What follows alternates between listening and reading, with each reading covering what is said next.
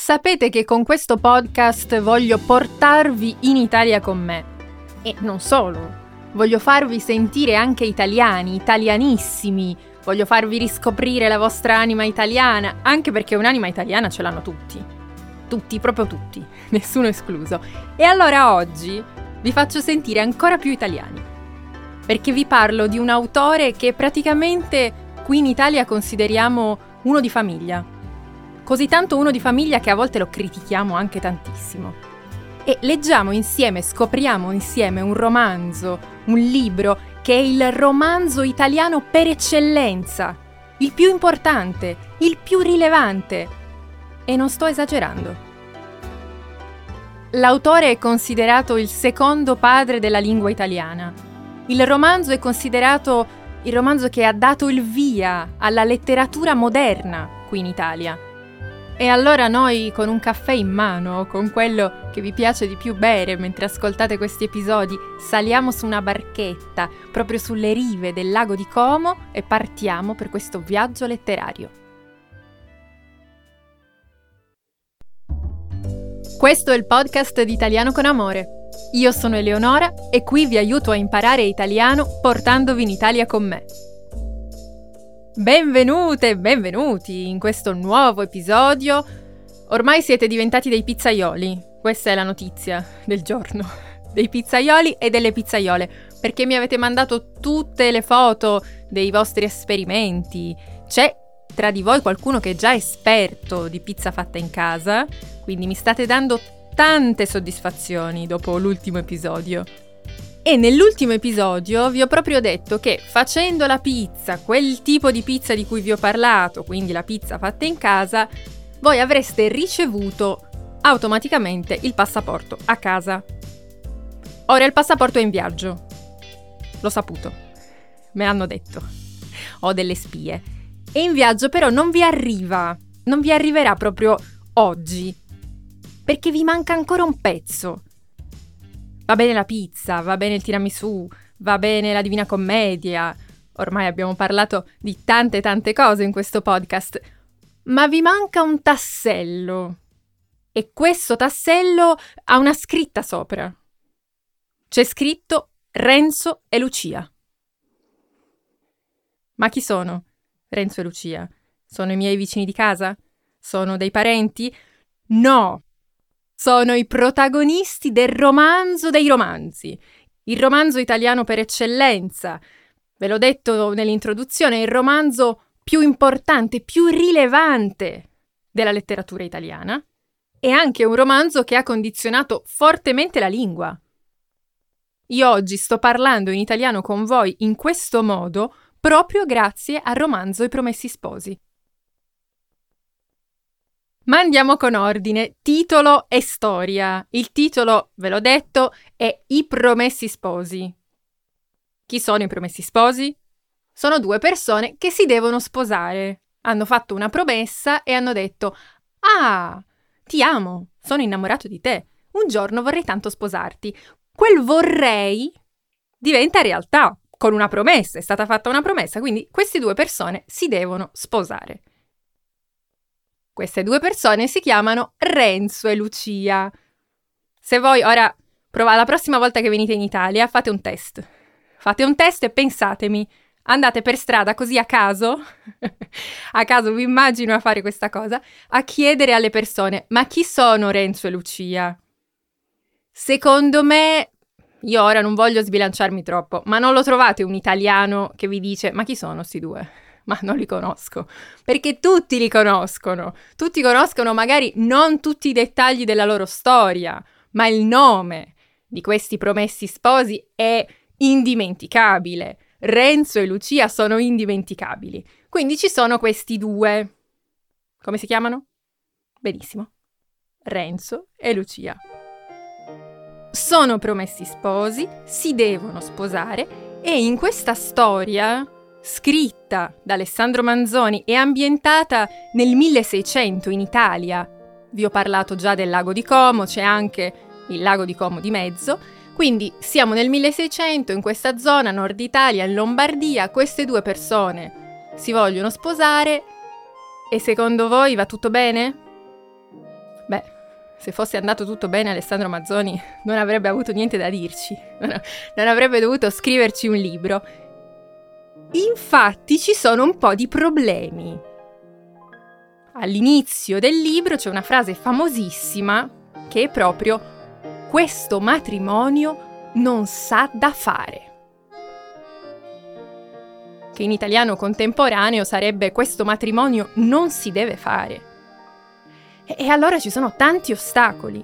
Ma quando dico tanti, dico tantissimi, perché c'è un signorotto, un uomo, un uomo meschino, un uomo miserabile, che nonostante sia molto ricco e pieno di potere, no, non sa assolutamente che cosa sia la giustizia, l'etica. È proprio davvero un miserabile. Questo miserabile chiamato Don Rodrigo dice io questa Lucia la voglio per me.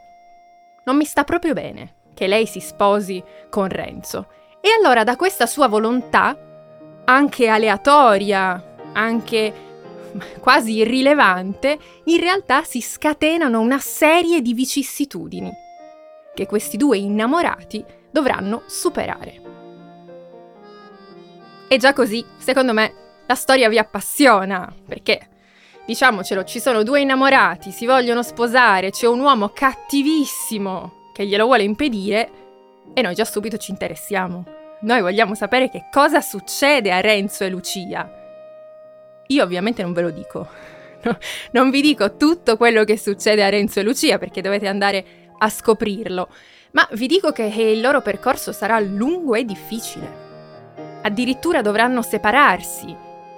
Su quella barchetta da cui siamo partiti, eh, ad un certo punto salirà Lucia e dovrà dire addio, usando un'altra, un'altra espressione famosa di questo libro, dovrà dire addio ai suoi monti, alla, alla sua casa d'origine, al suo paese d'origine, dovrà fuggire, dovrà scappare separandosi da Renzo. E da lì inizia la vera storia. C'è la storia di Renzo e di Lucia, separati, che incontrano tante persone diverse, tanti personaggi diversi, buoni, cattivi, più cattivi che buoni, e, e che devono superare tanti ostacoli per cercare di raggiungere il loro obiettivo. Noi studiamo i promessi sposi a scuola e quando dico studiamo, intendo studiamo parecchio. Questo romanzo diciamo che eh, occupa gli incubi di molti studenti italiani, cioè un rapporto di amore e odio con Alessandro Manzoni.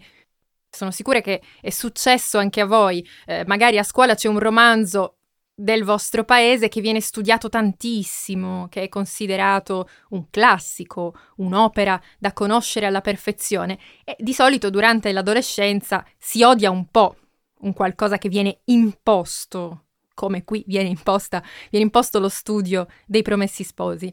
Ma poi, quando rileggiamo quello stesso romanzo, quella stessa cosa, quando siamo adulti, capiamo la rilevanza.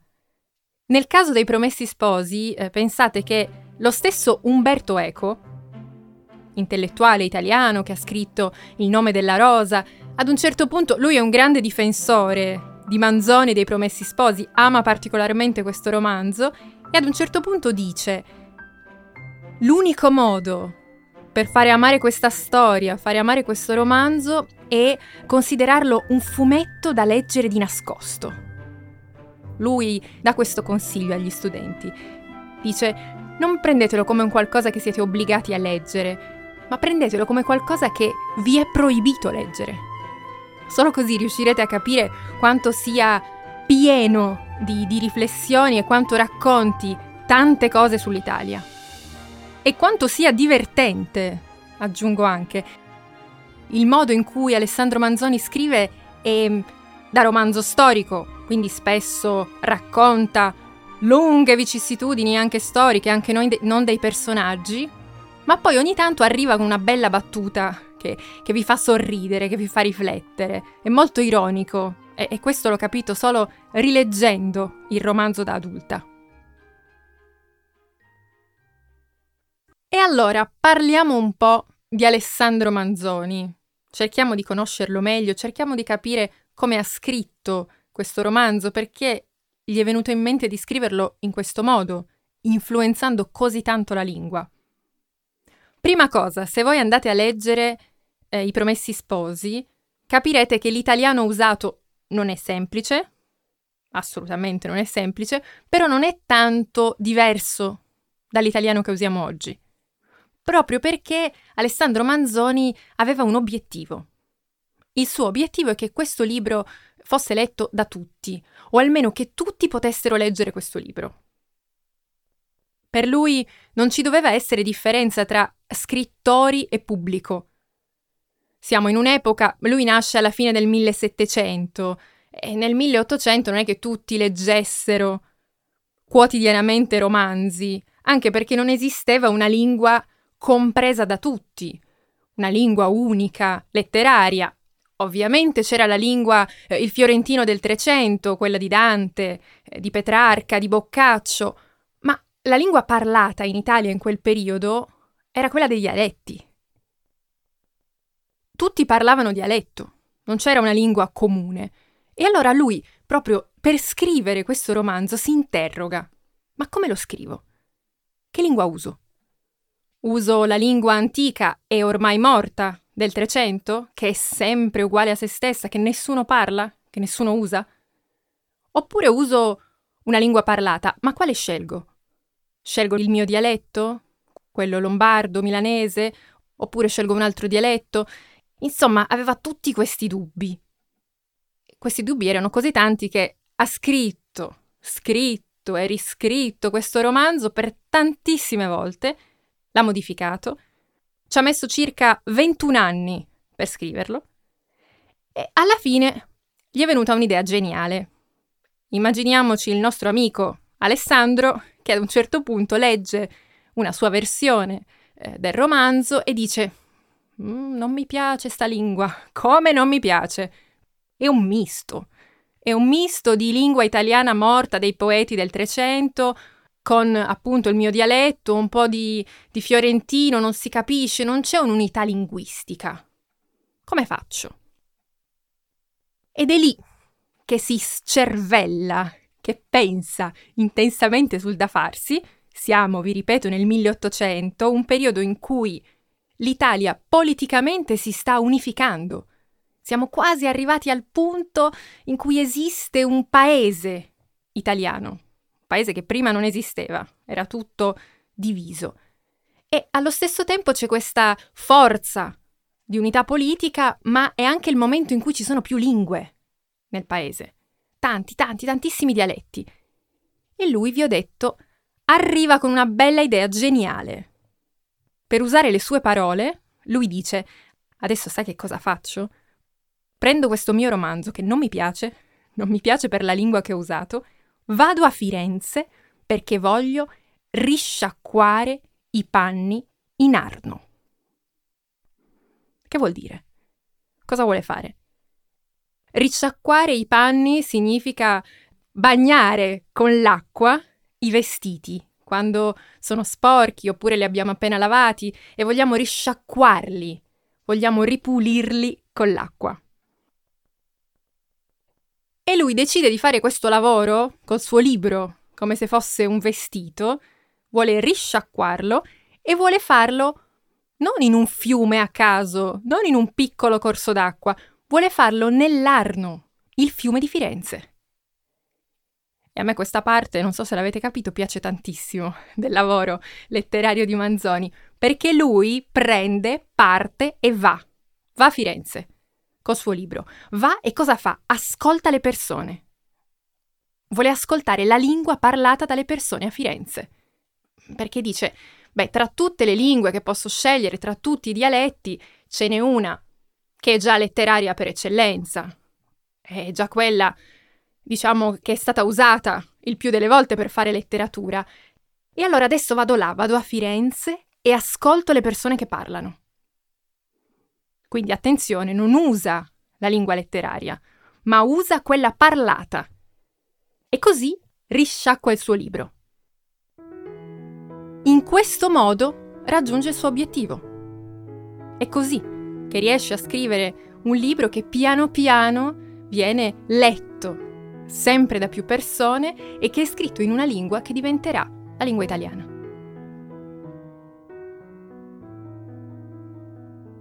Ora andiamo a scoprirla un po' da vicino, questa lingua, questa lingua che lui ha usato, perché voglio terminare questa nostra chiacchierata con una frase, anche questa indispensabile per ottenere il passaporto italiano. Una frase che tutti gli alunni italiani conoscono, è la più famosa eh, del romanzo. E pensate, mi è venuta in mente parlando di alunni, di frasi che conoscono, eh, per farvi capire quanto si studi questo romanzo, io mi ricordo il mio professore di letteratura, di lingua italiana e letteratura al liceo, quindi quando avevo 13-14 anni, che cosa ci faceva fare? L'ho raccontato anche agli alunni del corso Plus quando abbiamo parlato di questi promessi sposi. Lui ci faceva scrivere, ricopiare intere parti del romanzo per descrivere i personaggi. Cioè noi avevamo nel nostro quaderno delle parti dedicate ad ogni personaggio dei promessi sposi. C'era Renzo, c'era Lucia, c'era Don Rodrigo, questo potente cattivo, e noi dovevamo scrivere e ricopiare qualsiasi parte che li riguardasse. In questo modo il nostro professore voleva farceli conoscere meglio. Ovviamente voleva farci anche scrivere pagine e pagine e pagine. Mi ricordo un lavoro da certosini, come si dice, precisi precisi. Proprio avevamo pagine e pagine. Immaginate che cosa non c'è scritto sui protagonisti. Tantissimo, ogni tre pagine c'è qualcosa sui protagonisti e allora noi lì a scrivere, a scrivere, a scrivere.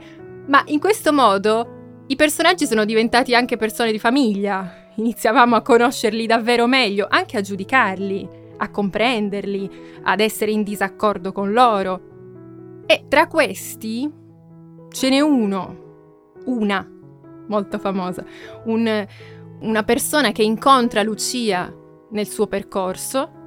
Lei si chiama la monaca di Monza. È una donna che è stata obbligata, per volere del padre, a diventare una suora, una religiosa, una monaca, appunto. Lei non voleva.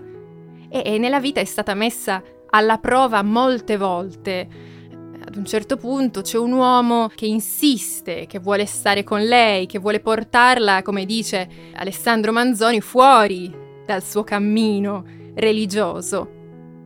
E c'è una frase che ci mostra come scrive Manzoni, come racconta, come descrive i suoi personaggi. Vi ho detto, c'è un uomo che scrive molte lettere a questa monaca e lei, in quanto monaca, non dovrebbe rispondere a quest'uomo tantomeno dovrebbe incontrarlo. E ad un certo punto Alessandro Manzoni ci ha raccontato tutta la sua storia, ci ha detto che quest'uomo assolutamente non buono inizia a scriverle, a insistere, a insistere e ad un certo punto usa questa frase, Manzoni. Lui dice, la sventurata rispose. Torno alle parole di Umberto Eco, che per descrivere questa frase dice La sventurata rispose punto a capo.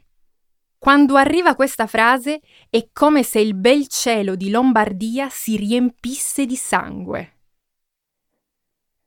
Vedete, in una frase con tre parole c'è tutto. La sventurata, quindi una donna che aveva sofferto, che non era stata fortunata, ma il contrario, aveva dovuto passare molte cose negative ad un certo punto però decide di fare qualcosa, decide di rispondere. Ed è lei che sceglie il suo destino, in questo modo. In una sola frase si racconta il passato e il futuro di questa monaca di Monza. E secondo Umberto Eco il cielo si riempie di sangue, non a caso, perché poi da quel, da quel momento in poi succederanno tante cose non molto belle, diciamo, che riguardano la vita della monaca di Monza. Questo per farvi capire che ogni frase, ogni parola, ogni espressione ha iniziato a far parte davvero della cultura italiana, anche perché Manzoni ha raccontato un'epoca, quella del 1600, in cui in Italia sono successe tante cose c'era l'occupazione spagnola, c'è una parte del libro interamente dedicata alla peste a Milano. E leggere questa, questa parte oggi, dopo il Covid, e vedere come lui descrive questa pandemia dell'epoca è davvero impressionante. Allora, vi è venuta voglia di andare a conoscere un po' meglio questi Renzo e Lucia? Come sempre, quando vi parlo di un romanzo di alta letteratura, in questo caso un classico tra i classici, per leggerlo vi consiglio um, di fare una cosa. Se avete un italiano già avanzatissimo, andate, provate con l'originale. Se invece non siete, non vi sentite ancora pronti, in questi casi la cosa migliore da fare è prendere le due versioni. La versione originale in italiano e la versione tradotta nella vostra lingua.